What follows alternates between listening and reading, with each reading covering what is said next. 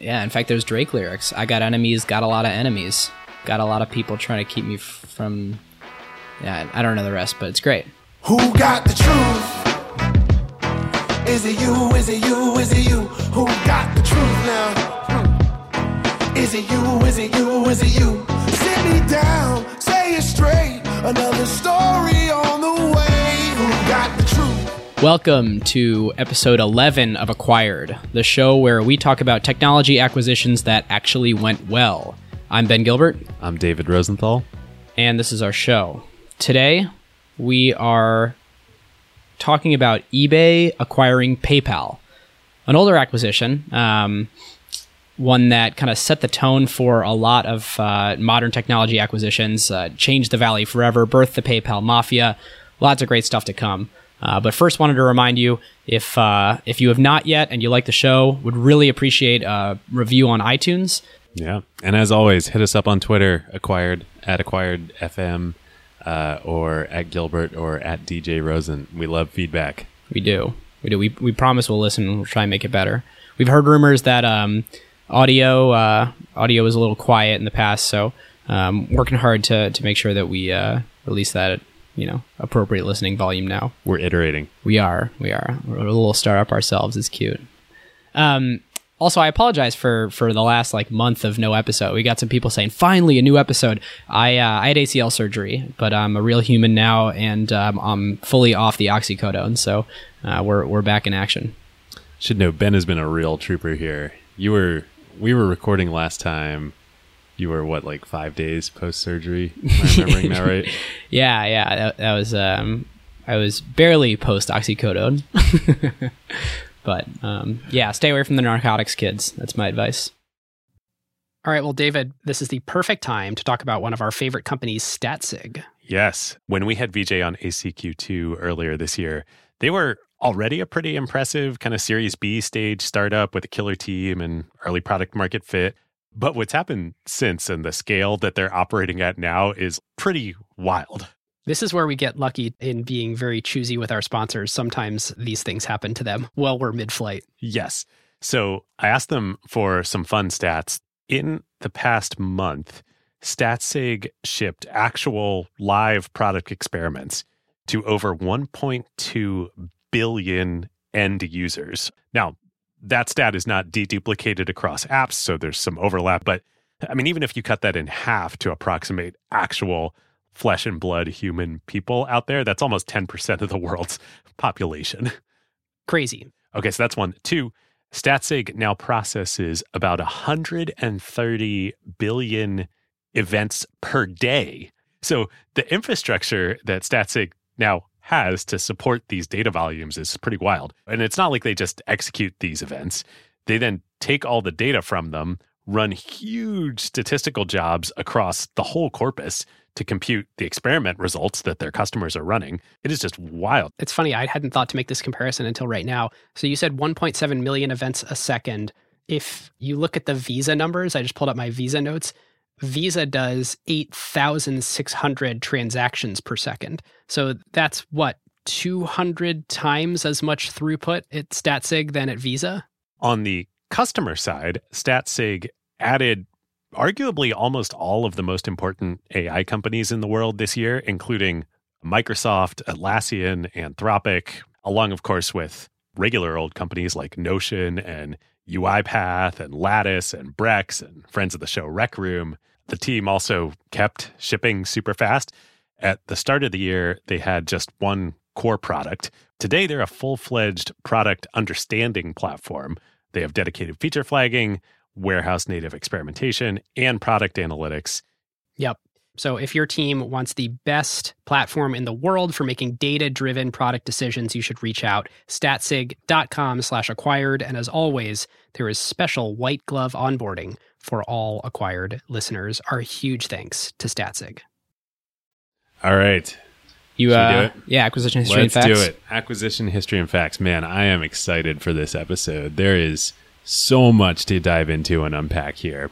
Um, so I will get through the acquisition history and facts quickly. But uh, first, a quick note: uh, we're going to focus this show on the first act of PayPal, um, the the founding, uh, the acquisition by eBay, and then um, and then the the first period of history thereafter. Uh, we may do a future show on the spin out uh, that happened last year, uh, where PayPal was spun back out from eBay, but and uh, and we could also do another show on PayPal as an acquirer. It's true. They, they themselves have done a few interesting ones, especially recently. So much uh, so much interesting stuff with this company. But there's definitely a whole episode for us to do just with. the There's at least one more episode in the tank here. Uh, so with that, okay, so December 1998, Peter Thiel, Max Levchin, and Luke Nosek found a company that uh, they call Confinity, and they decide to make an applications, uh, a a payment and cryptography service for Palm Pilots. amazing. Like the PayPal that we use today started to beam money back and forth between Palm Pilots. quickly they realized that that's a small market and they uh, in 1999 uh, they decide to switch over and start working on a money transfer service that they've come up with and they call the product paypal also in 1999 a guy named elon musk you might have heard of him uh, he uh, fresh off of founding and selling zip2 uh, starts a company that he calls x.com as an online financial services and email payment company Domains were cheap back then. yeah, geez, X.com. um, March of 2000, uh, a short while later, uh, they decide to merge. Apparently orchestrated by Michael Moritz at Sequoia, who was an investor in Confinity. Uh, neither confirmed nor denied, but that's what the internet says. Um, and uh, Elon uh, from X.com initially remains the CEO of the company. That quickly changes, and uh, Peter Thiel comes back uh, as as CEO of the combined company. Um, in October of 2000, Elon was still the CEO, and he makes the call the PayPal product is doing so well that they focus all the efforts of the combined company just on PayPal. And then in 2001, they rename the company as PayPal. Yeah, there's a classic case of Elon being Elon and doing what he does best, and that's focus. Yep, no more Palm Pilots. Um, and uh, and then in February 2002, uh, PayPal goes public, uh, and it's actually this is interesting to remember. This is February 2002. This is after the crash, uh, after the uh, the dot com crash, and uh, this was the first consumer internet company to go public in 18 months. And um, and it does pretty well. Uh, PayPal has at uh, at close on the day of the IPO has about a 1.2 billion dollar market cap.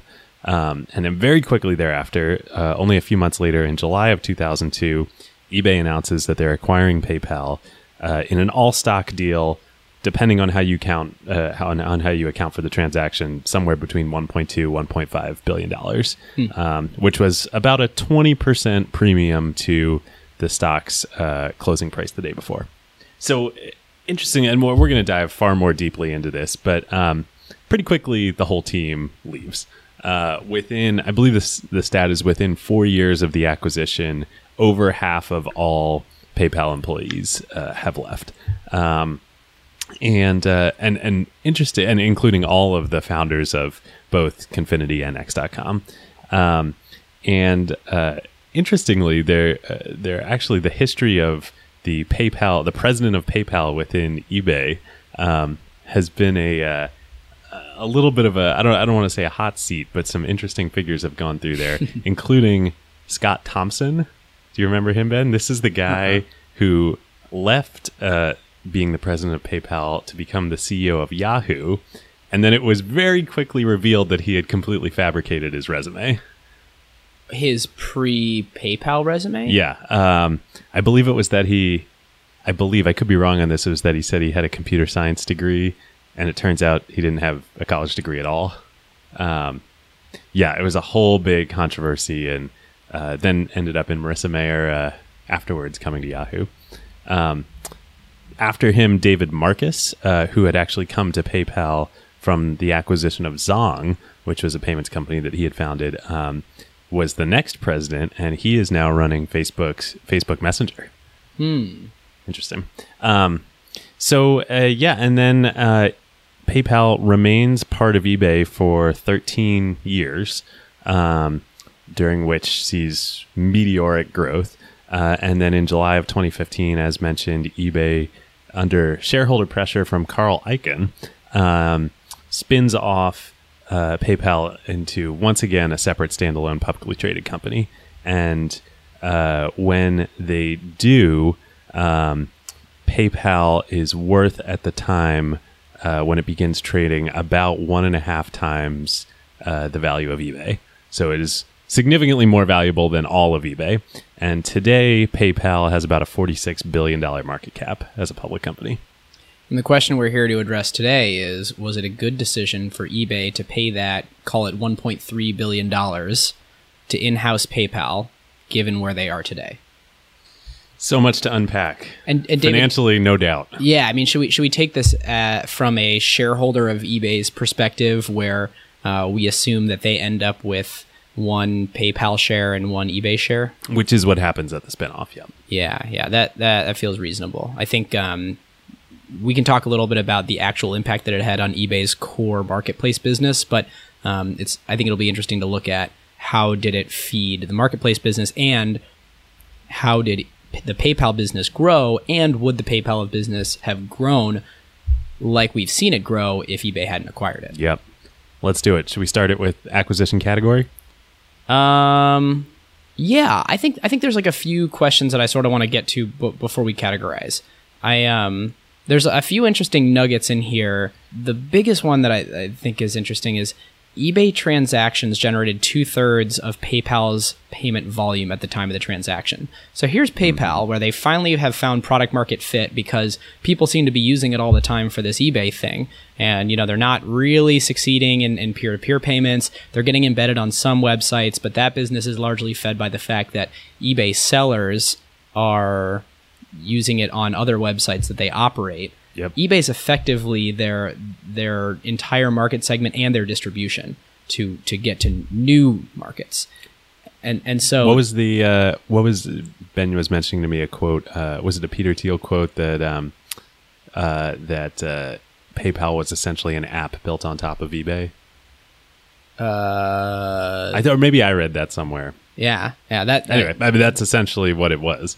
Yeah. And, you know, that, that's a precarious position for a company. Yep. Uh, eBay was in house uh, building a very similar solution, and they were partnering with Wells Fargo. I think it was called BillPoint.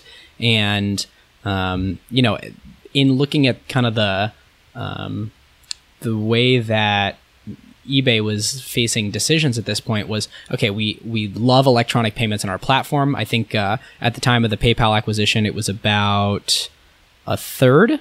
Let's see, uh, forty percent of eBay transactions. Um, and Meg Whitman, who was the CEO at the time, said that she hopes that figure will increase dr- dramatically. And so eBay is highly incentivized to make these really fast electronic transactions occur. They've built BillPoint in house. It's an interesting sort of business on its own, clearly, as as PayPal was demonstrating. And eBay faces this decision as okay, one in four um, tr- uh, auctions on our platform are settled with eBay. They're pretty much entirely dependent on us. Settled with PayPal. Or, uh, sorry, so- settled with PayPal. They're pretty much entirely dependent on us. Yep. We could buy them. We could build this thing in house, which they did called BillPoint. We could cut them off, but that exposes them to risk of regulatory pressure.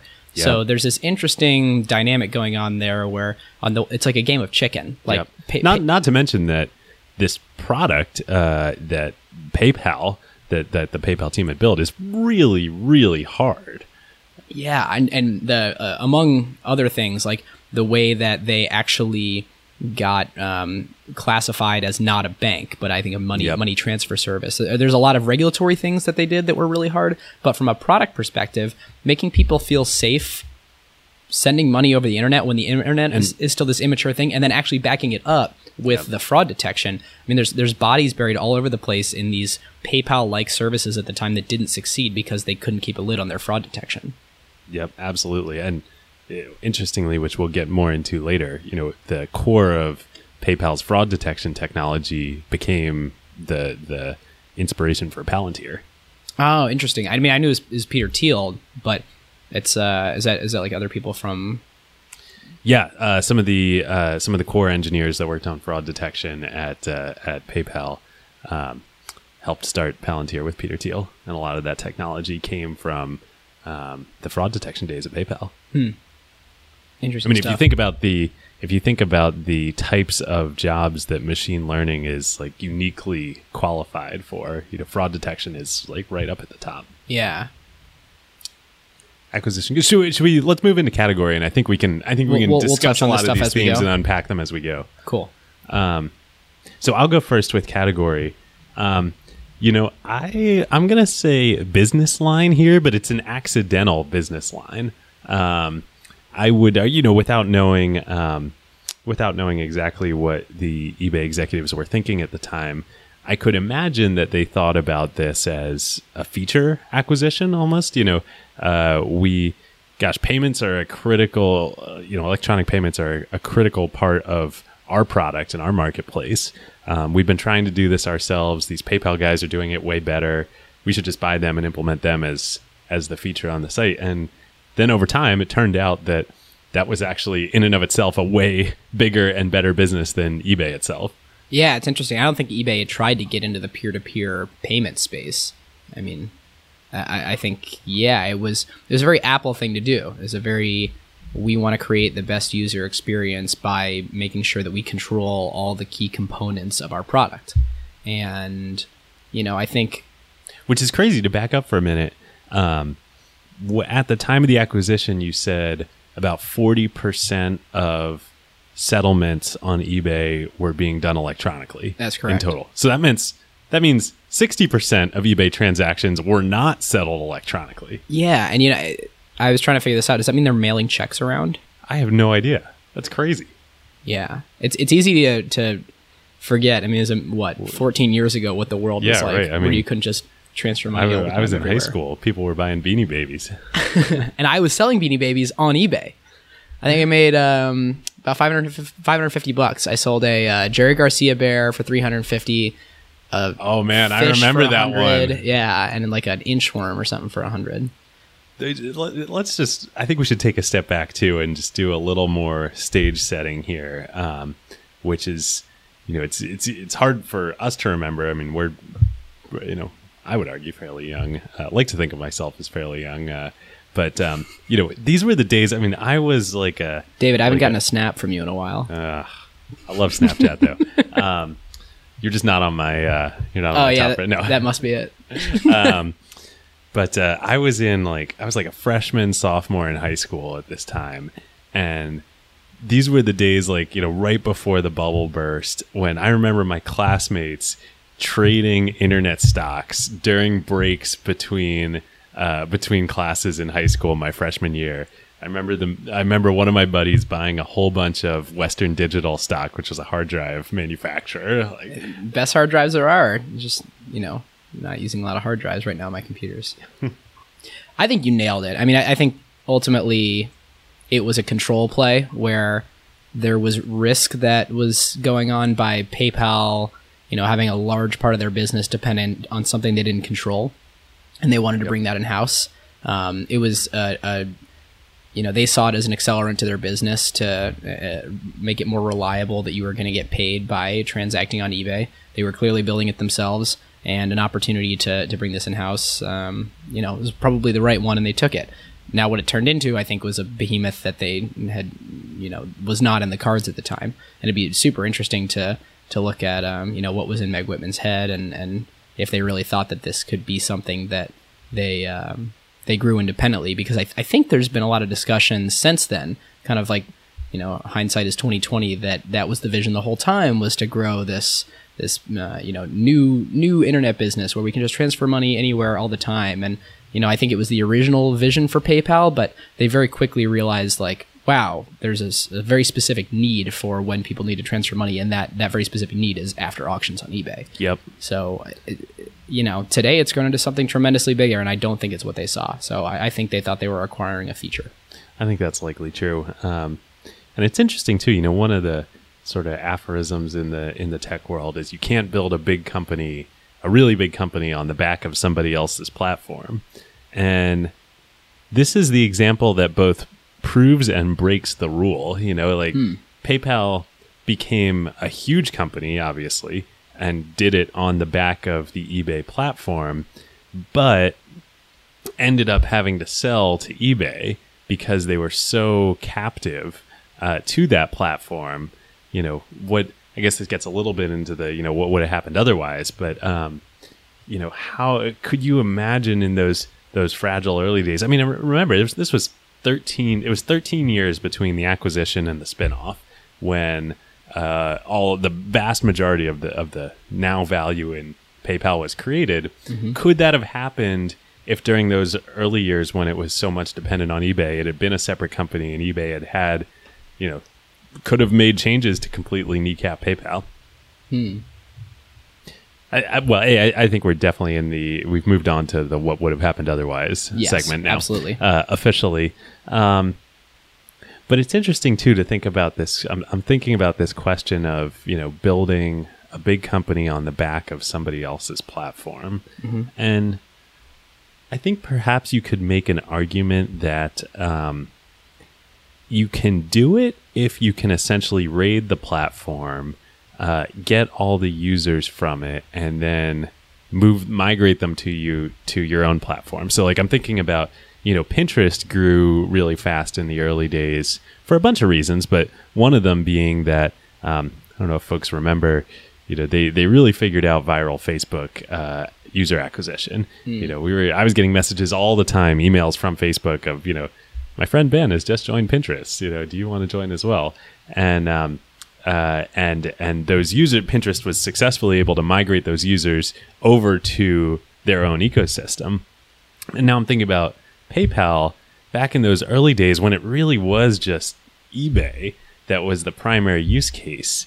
Um, I don't think they were migrating anybody from using PayPal to settle their eBay transactions to then doing you know peer to peer money exchange, uh, which is the big business that PayPal's built over time. Yeah. But would they have been able to do that, you know, successfully had they not been part of eBay? I don't know. Yeah, the companies that have done that well have been really sneaky about it and have, have like succeeded and, and flown out of being crushed like just in the nick of time. I mean, you even see like a good example is actually LinkedIn, right? They they grew on the the back of stealing your entire address book and Yep. then emailing everyone. Yep. And it only cost them like what hundred million dollars or something a few years later when there was a gigantic class action suit for doing that. And you know, it, it they're a real and successful company because they they piggybacked off that existing Yeah. network. Or or think about Airbnb. Um, you know, there there are a bunch of articles out there, and Airbnb doesn't talk about it that, that much, but definitely in the early days, you know, they were auto posting to Craigslist and pulling a whole lot of both supply and demand out of out of Craigslist and onto their platform. Yep. Um, but again, I think the key is you have to you have to kind of exfiltrate the users and then and then keep them captive within your own ecosystem. Right. And I, you know, I was young at the time, but I don't necessarily remember ever like PayPal only existed to me when I was again selling beanie babies and then Boy Scout patches on eBay as my way of transacting on eBay. It never Yeah. really seemed like the purpose of it was to Anything else? Yeah. yeah. yeah. Interesting. So, had eBay not acquired PayPal when it did, uh, you know, PayPal was a public company. Um, what would have happened to both companies? You know, so maybe oh, we've just been talking about PayPal. Um, perhaps would have been hard for the you know eBay could have made life really hard for them. What about what about eBay? Uh, You were talking yeah, earlier well- about well, what's the value that PayPal brought to the eBay marketplace. Well, it, similarly, could PayPal have made life hard for eBay? It could PayPal have done Yeah. something where Could they have started their own marketplace attached to to PayPal? Oh wow. Yeah, that I mean that seems like it almost seems far fetched. It's like it's it's such a such a different and large business. Yeah. Um yeah, I mean I don't think PayPal had a whole lot of power over eBay other than if they went away maybe people would have been kind of uncomfortable with the electronic platform that eBay was providing because it wasn't as secure yet. But I bet eBay would have figured that out pretty quick. Um, yeah, I mean, imagine you, you can. I, I think this is a slim scenario, but you can imagine a scenario where um, PayPal finds a different market besides eBay. Mm-hmm. The money transfer one that they've grown into today, which you know people eventually did become very comfortable with, but were uncomfortable at the time. Yep. So they probably would have had to ride out some tough times for a while if they had moved away from eBay, and eBay maybe doesn't figure it out and figure out the fraud detection, and then people are uncomfortable transacting on eBay and they never get everyone onboarded to their own payment platform and people don't like using eBay because they still have to use an analog system. And then someone comes along and builds it, it all feels far-fetched Yeah, actually. The more i talk about it it's like they would have figured it out. Actually before that paypal just never would have moved away. I mean that was like that was the the cash cow. That was their their finally they had found product market fit in this Yep. in being a effectively like a, a a vendor or a supplier for yeah probably a vendor for uh for ebay. So what would have happened to ebay? I can't i can't imagine a scenario where ebay doesn't win here. I think the only, well, not the only, but one potentially negative picture you could paint for eBay here is, you know, if you think about over the subsequent 13 years between the acquisition and the spinoff, PayPal grows so much that it is, you know, call it 60, 65% of the entire value of the company, maybe even 70%. percent Um, and and certainly all of the growth engine of the company.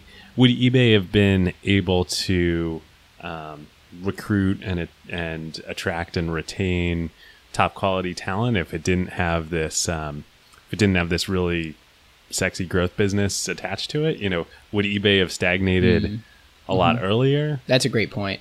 Yeah, I mean, I, I think that's predicated on the idea that like it was, it, it could actually that status or that state could actually persist for many years. The state of them being separate businesses and both of them needing each other. That symbiotic Yeah. relationship.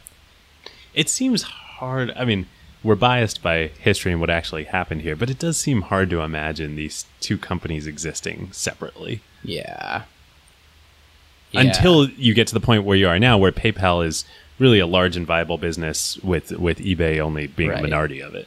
Yeah, I mean, i in my opinion, if it's like here's here's what happens if eBay doesn't acquire PayPal in you know July to October of 2002, eBay acquires PayPal for a different price at a different time. Yeah, I, I don't think that it's, It's interesting to think whether that would be higher or lower. yeah, uh, yeah, It could go either way. that's true. We want to thank our longtime friend of the show, Vanta, the leading trust management platform. Vanta, of course, automates your security reviews and compliance efforts. So, frameworks like SOC 2, ISO 27001, GDPR, and HIPAA compliance and monitoring. Vanta takes care of these otherwise incredibly time and resource draining efforts for your organization and makes them fast and simple.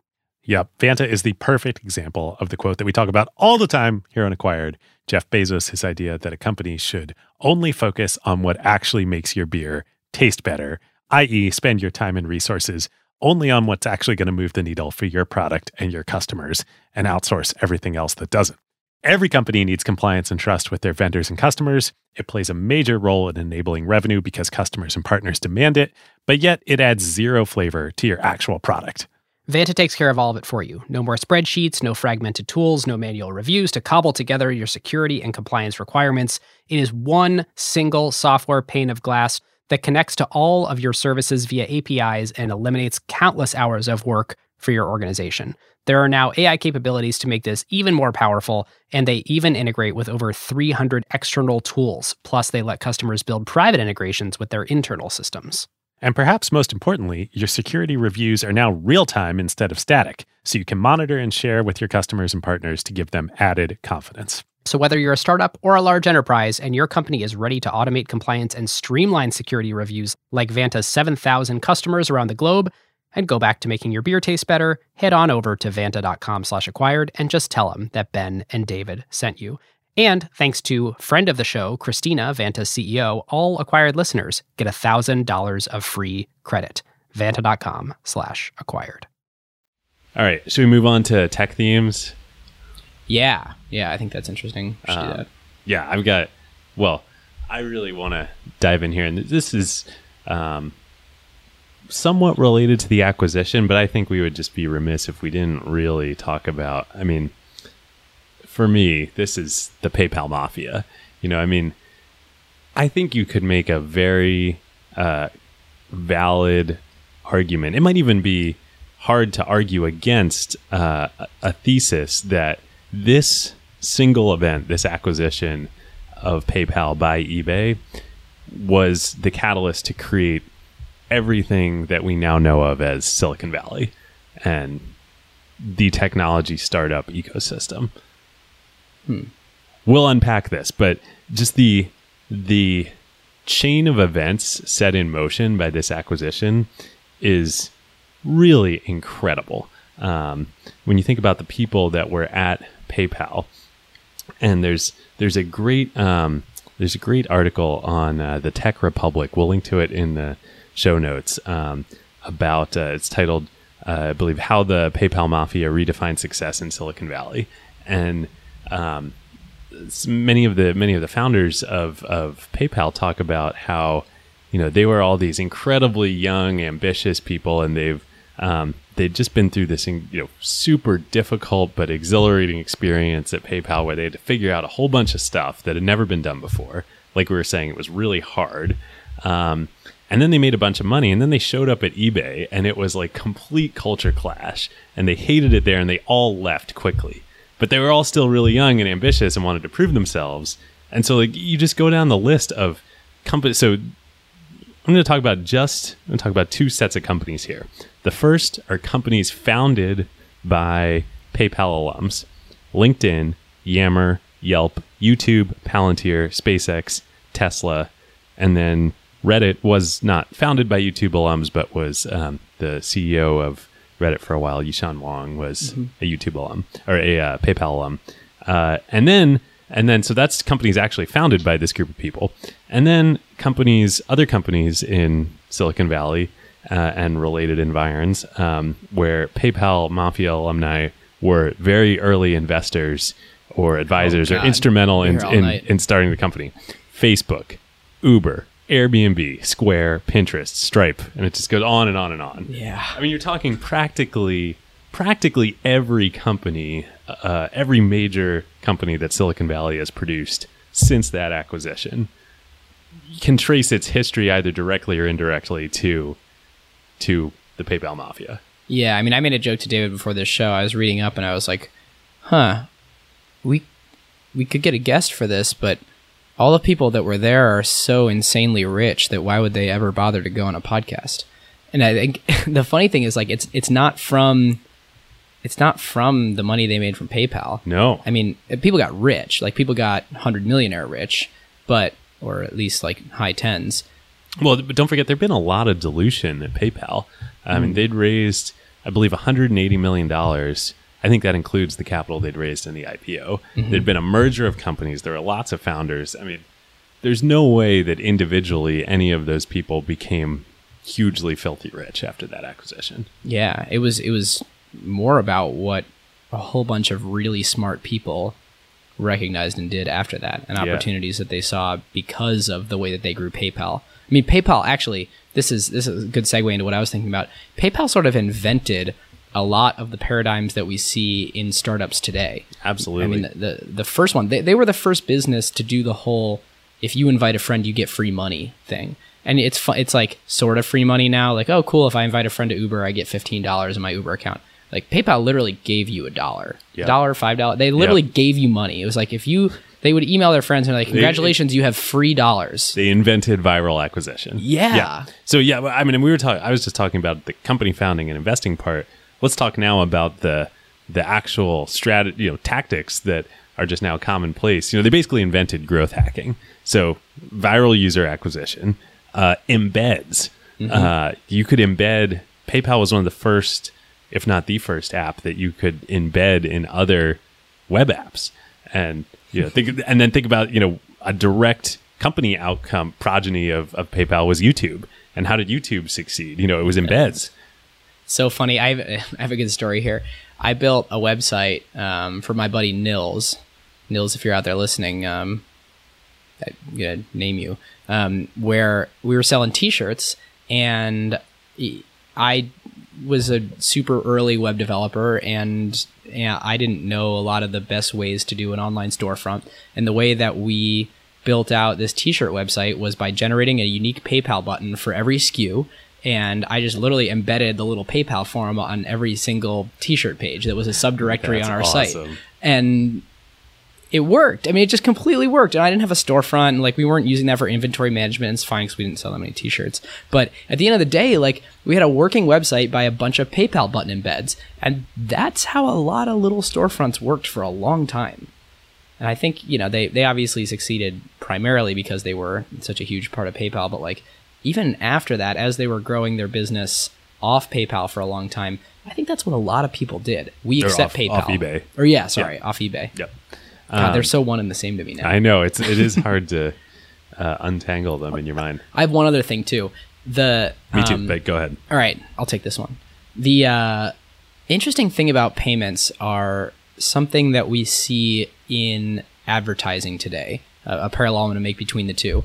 We've been talking a lot over the past ten episodes about you know the rise of Facebook and, and Google as ad platforms and stealing a lot of the ad- advertising spend away from um, non-social ads, so, so display ads, and understanding that um, brand advertising uh, in particular and, and online advertising as a whole is a winner-take-all type market where you really need scale uh, before you, you can rival the big guys now because there's such excellent targeting that you have to be able to choose any bucket that could be incredibly narrow, you know, tap dancing, you know, 24 year olds in Washington named Ben and not named Ben, but that, that, uh, But that Facebook want. could find those people. Right, right, and have a deep enough well.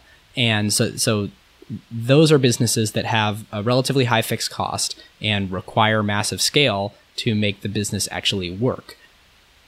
Payments are sort of the same thing. I mean, PayPal really needed massive volume before they could have wide adoption, and they have an incredible flywheel where every person that has a PayPal account can be a sender or a receiver of money and becomes comfortable using the platform. So the first time they get someone to send or receive money once, they make everyone else's experience more valuable. So it's a scale platform where, you know, it, has complete like razor thin margins, right? On on um, payments and really large fixed costs, especially in those days where they were building data centers and they need huge volumes to make it work. And that's something that they saw with eBay, and they um, they did really well. and that um, that belief, um, which may have been completely crazy, and and as we were talking about, perhaps wouldn't have worked had PayPal remained an independent company. But that belief that you can get to that scale to make that vision a reality, Yeah, you have to be insane. you'd have to be completely insane. um, and and you think about um, the startups again that we were just you know, rattling off a bunch of names uh, in sort of the generations that followed PayPal. The ones that became really really big are ones that made that same bet, you know, and and and won. Um, you know, Uber, right? Like imagine before Uber if you had painted a picture of a world where there are going to be enough drivers in cars that are members of your platform and enough users, consumers of transportation on your platform in a, any given geographical area, not just San Francisco, but like, you know, the middle of nowhere mm-hmm. in, you know, some non, American, you know, a, a country not in the US that you could push a button and that driver would be right around the block and show up, you know, a minute later, you would have gotten laughed out of the room. Yeah. Yeah, and, and it's the same thing. I mean, I- you could imagine pre-users pitching PayPal, and it's like, well, it's the way for anybody to send anybody money. And someone says, "What do you mean?" And you're like, "Well, when everyone has PayPal, like everyone Yeah. to be super comfortable." It's a sending money to recursive argument. Yeah, and you know, it's the same recursive argument that lots of people like completely fail at. Right? You hear this at at every like first time startup event, right? Like someone who goes and the only world they imagine is the one where their service is pervasive. And they talk about like, why doesn't it just exist?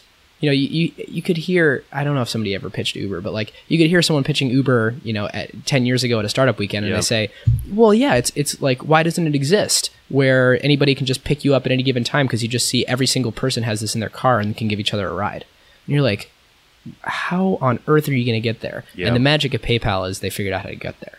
Well, and I think this is um, this is a great seg into the other thing I wanted to talk about here about the PayPal mafia.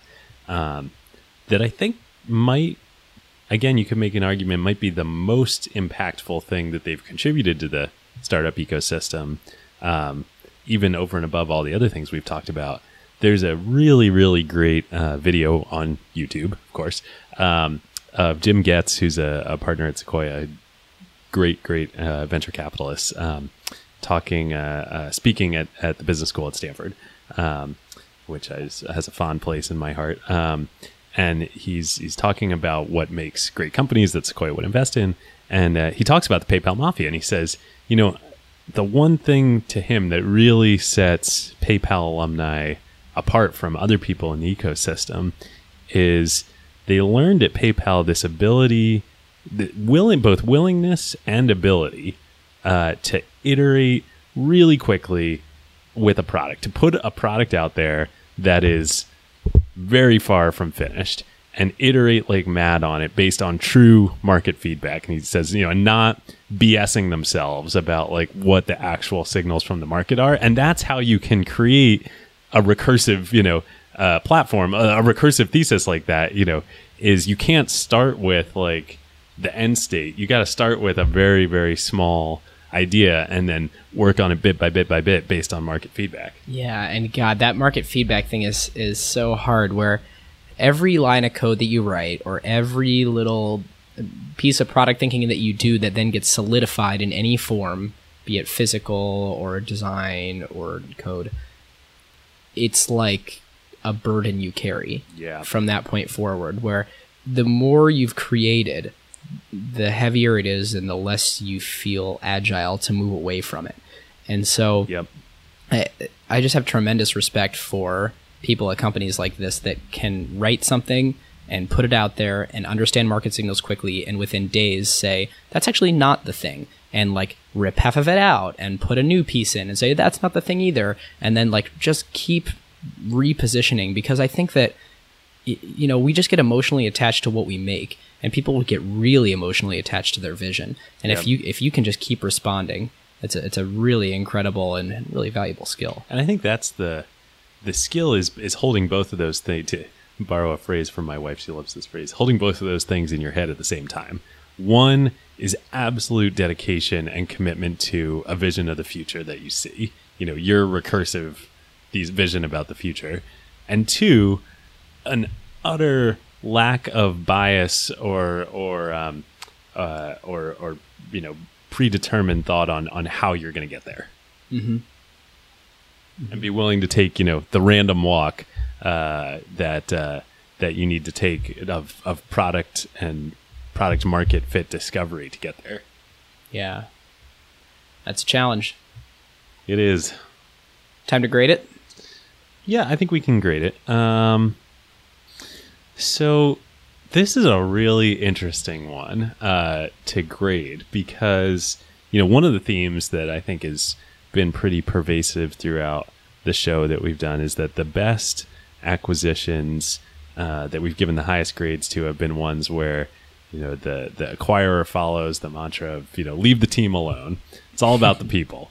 Uh, let them do their thing. You know, don't uh, don't mess with the magic. Um, uh, you know, we heard that with Pixar, uh, where it was al- it was the reverse. It was like Pixar coming in and and and leaving the Disney people alone. You know, or getting letting the Disney get back to feeling the creative magic. You know, with Instagram, um, with Bungie that Ed Fries was talking about. This is a total opposite. Like eBay comes in and really mucks around, and everybody leaves. and, and I wonder if that's just characteristic of the time period. I mean, other other acquisitions that we've like ripped apart have that characteristic too from that time period where the, it's it's all about integration. It's all about great. We like your product. Now it's time to you know beat move to the beat of our drum. And I think it's really only recently that companies have figured out that leave it alone thing. Yep, the uh, the quote unquote Facebook style acquisition. There's Yeah. another great quote from uh, from David Sacks in the Tech Republic article um, where he's talking about the the first meeting that happened after the acquisition, the you know integration meeting, and the eBay team you know gets all the key people from PayPal together in a room and they book a three hour meeting and they show up with like a 137 page PowerPoint deck. And the PayPal guys are like, A, we've never had a three hour meeting in our lives. B, what is PowerPoint? you know? And at the end of it, uh, David Sacks says, Man, we're gonna have to you know, if we stay here, we're gonna have to create a whole new department just to do PowerPoint, just so that we can communicate with these guys. Oh man.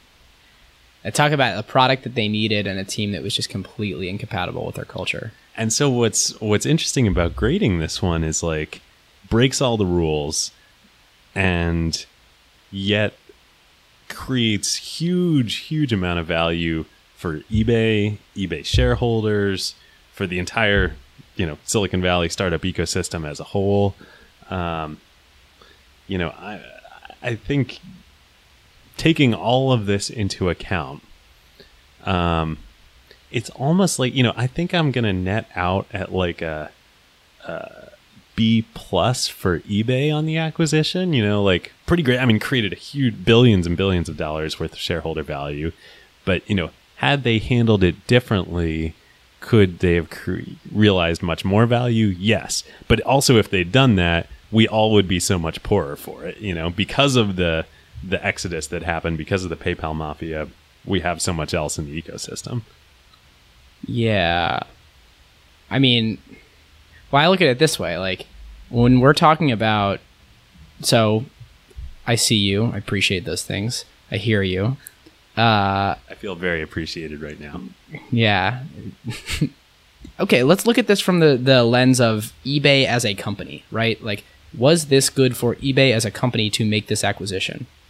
Normally, I would try and frame this in terms of like, well, let's look at you know Apple acquiring Authentec and being able to do Touch ID sensors in this way that is additive to their existing product in a way that is a of a much greater value than anything Authentec could do on their own, right? Like something Yep. where it's it's integrating into the product and creating you know synergies between the two products such that they can take their core product and make it you know a multiple of the acquisition better.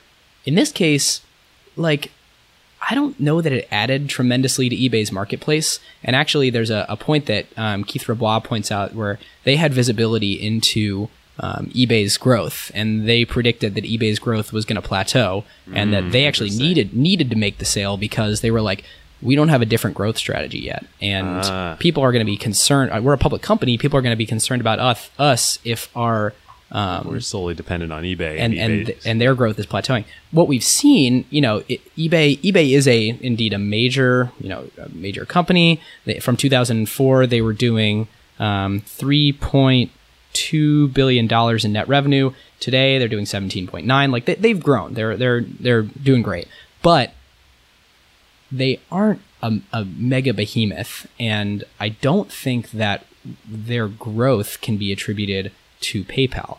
However, we're looking at this through the lens of a person who owned PayPal or uh, eBay stock at the time of the acquisition. Like, Yep. was it good for eBay as a corporation to do this? Holy crap! Absolutely, Absolutely. Like, eBay, eBay grew like a weed, and, and grew to be larger than their existing business. So, y- you know, a, as a company, it was a killer bet because effectively they acquired a product that gave them an entire second business line when their Yep. their initial business line Yep. wasn't going to be the thing. This is this is an A plus. Like this is Yeah, it's interesting. It's like you know, if you were to, if if our projection, let's assume it's correct that um, eBay executives at the time weren't thinking about this as a business line, were thinking about it as a you know feature technology acquisition. Um, then, yeah, maybe my my you know B plus rating would hold. Um, but in terms of like you know, this is the actual financial outcome, Right. Massive home run. Um, not to mention all the ancillary benefits to the whole ecosystem as we've been talking about. yeah, yeah. I mean, the eBay acquisition was generally good for the world, right? It's generally good for the United States in terms of GDP. What's for- good for General Motors is good for America. Ain't that the truth? Cruise acquisition coming in uh, future Oh, episodes, man. perhaps. I hope so. Yeah, yeah. I mean, I, uh, I'm trying to think of other examples where, yeah, it's it's almost like like how we rated the the Pixar. Well, no, because that actually did feed back into the the the Disney business to to reinvigorate that and make it great mm-hmm. again. What other examples can you think of of a company that was flying high at the time, made an acquisition, and then it turned out that company's core product was like you know not going to be the thing for that company and then they acquired like a, a mega giant Yeah. or to be mega giant that they yeah and they they certainly propelled it there i don't think ebay would, or i don't think paypal would have done this on their own i think that at some point like we talked about they were going to get acquired and Yeah. But- it's interesting. I mean, gosh, maybe Instagram. I mean, jury's still out on that. yeah although to, to check in on our previous um, numbers on that they uh, i think it's yet another analyst report i don't think we have hard numbers on this but it's it's predicted to do uh, uh, three billion dollars in is it revenue this year I, ju- I just saw a thing you know on a billion dollar acquisition a couple years later Man. not too shabby That was a great buy. yeah Not without its challenges, though. I mean, you know, no uh, it's interesting that uh, we could do an episode at some point on Snapchat on the failed acquisition of Snapchat. Yeah, we should do that. Facebook. That would be that would be a fun one, yeah and we could compare and contrast Instagram and Snapchat. we could we could but until then do you want to do the carve out Oh yeah, carve out. Let's do it. Um, sweet. You want to go first? I do. I do. So, uh, since we know you guys like listening to podcasts, I felt like I should pick a podcast. And this week was an incredible episode of the Bill Simmons podcast to follow up my um, my recommendation to to read The Ringer. Um, he had Chris Sacca on, Oh, nice. and oh, it was, Worlds it was- colliding. It was, so great. Yeah, because Bill's just like killer journalist. I mean, like he has a, a written interview with Obama. I think he was in GQ. That's just awesome. Like like Bill can talk about sports. He can talk about politics. He can talk about technology, and him interviewing Chris Sacca is just spectacular. I think I was a few minutes in and I was just completely, completely roped in. They talk about everything from like Chris's meetings with Kobe Bryant, where Kobe's investing in startups, and like Chris put him through the the ringer. Like no, no pun intended. Like Chris really like it was like okay, cool, like celebrity athlete who wants to get into investing, and like there's so much interesting stuff revealed. Like I didn't, I have to go do more research on this, but like Kobe actually doesn't sleep. Like Kobe, th- they reveal is like a dude that I'm sure he maybe sleeps like a, a few hours or something, but like the way they describe it is like the dude, you know, his, his day life, and then all night he was staying up reading and and trying to like learn and go through the exercises that of everything hmm. that Chris gave him. So there's this Kobe segment. They talk about the founding of Uber and like the jam sessions when they're sitting around and how all that fell into place. Talk about early days at Twitter, about bets that Chris made, about when Chris was dirt poor and then started day trading and made four million dollars day trading stocks and then lost it all and then went into massive debt and then the whole it's just like it's an awesome episode. So I'll link it in the show notes. But um, the the Bill Simmons podcast featuring Chris Sacca is excellent. Excellent. I'm gonna have to give that a listen. Yeah.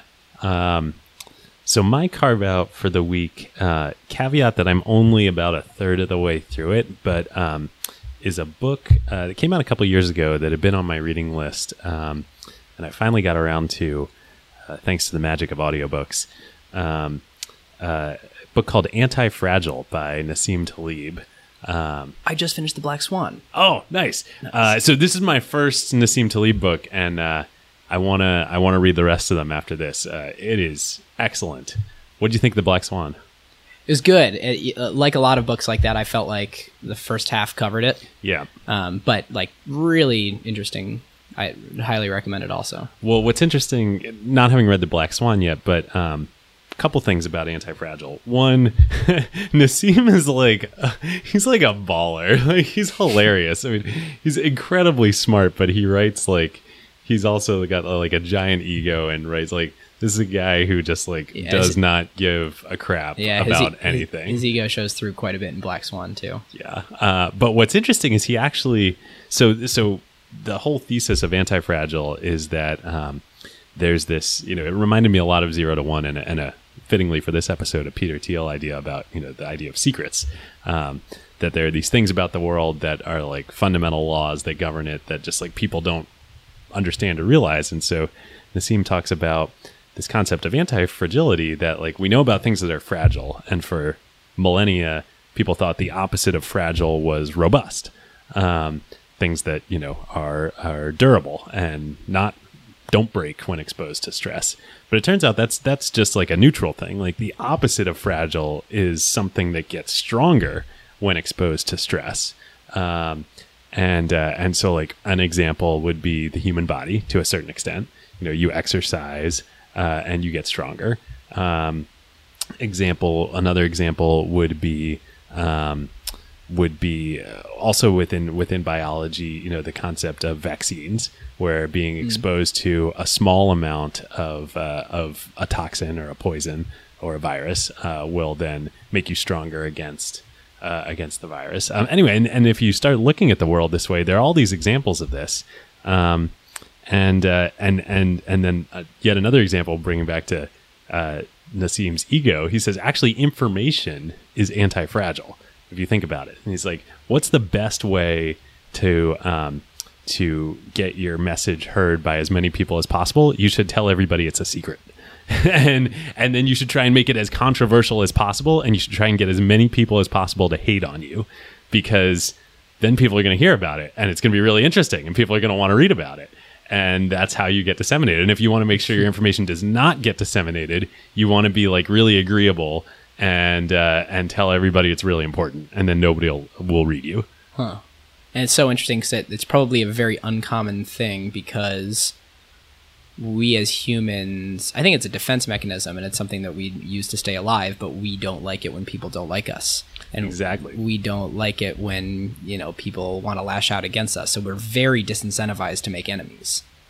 and and think about even like your carve out well the, the paypal guys and your carve out all these people you know chris sacca kobe bryant bill simmons all the paypal you know mafia they were not only did they not care when people didn't like them they embraced it This is a great time to tell you about one of our very favorite companies, Crusoe. So, Crusoe, as listeners know by now, is a clean compute cloud provider specifically built for AI workloads. NVIDIA is one of their major partners, and literally, Crusoe's data centers are nothing but racks and racks of A100s and H100s. And because Crusoe's cloud is purpose built for AI and run on wasted, stranded, or clean energy, they can provide significantly better performance per dollar than traditional cloud providers. Yes, we talked about that on our ACQ2 episode with Crusoe CEO Chase Lockmiller. The other element that makes Crusoe special is the environmental angle. Crusoe, of course, locates their data centers at stranded energy sites. So think oil flares, wind farms that can't use all the energy they generate, etc., and uses that power that would otherwise be wasted to run your AI workloads instead. Yep. Obviously, it's a huge benefit for the environment and for customers on costs since Crusoe doesn't rely on the energy grid. Energy is the second largest cost of running AI after, of course, the price you pay NVIDIA for the chips. And these lower energy costs get passed on to customers. It's super cool that they can put their data centers out there in these remote locations where quote unquote energy happens, as opposed to the other hyperscalers such as AWS and Google and Azure, who need to build their data centers close to major traffic hubs where the internet happens because they are doing everything in their clouds. Yep. If you, your company, or your portfolio companies would like to use the lower cost and more performant infrastructure for your AI workloads, go to crusoecloud.com slash acquired. That's C-R-U-S-O-E cloud.com slash acquired, or click the link in the show notes. All right, everyone. Uh, thanks for listening. Um, if you get a chance, we'd love, love, love if you could rate us on iTunes. And uh, have a great day. We'll see you next time. Who got the truth? Is it you? Is it you? Is it you? Who got the truth now? Huh?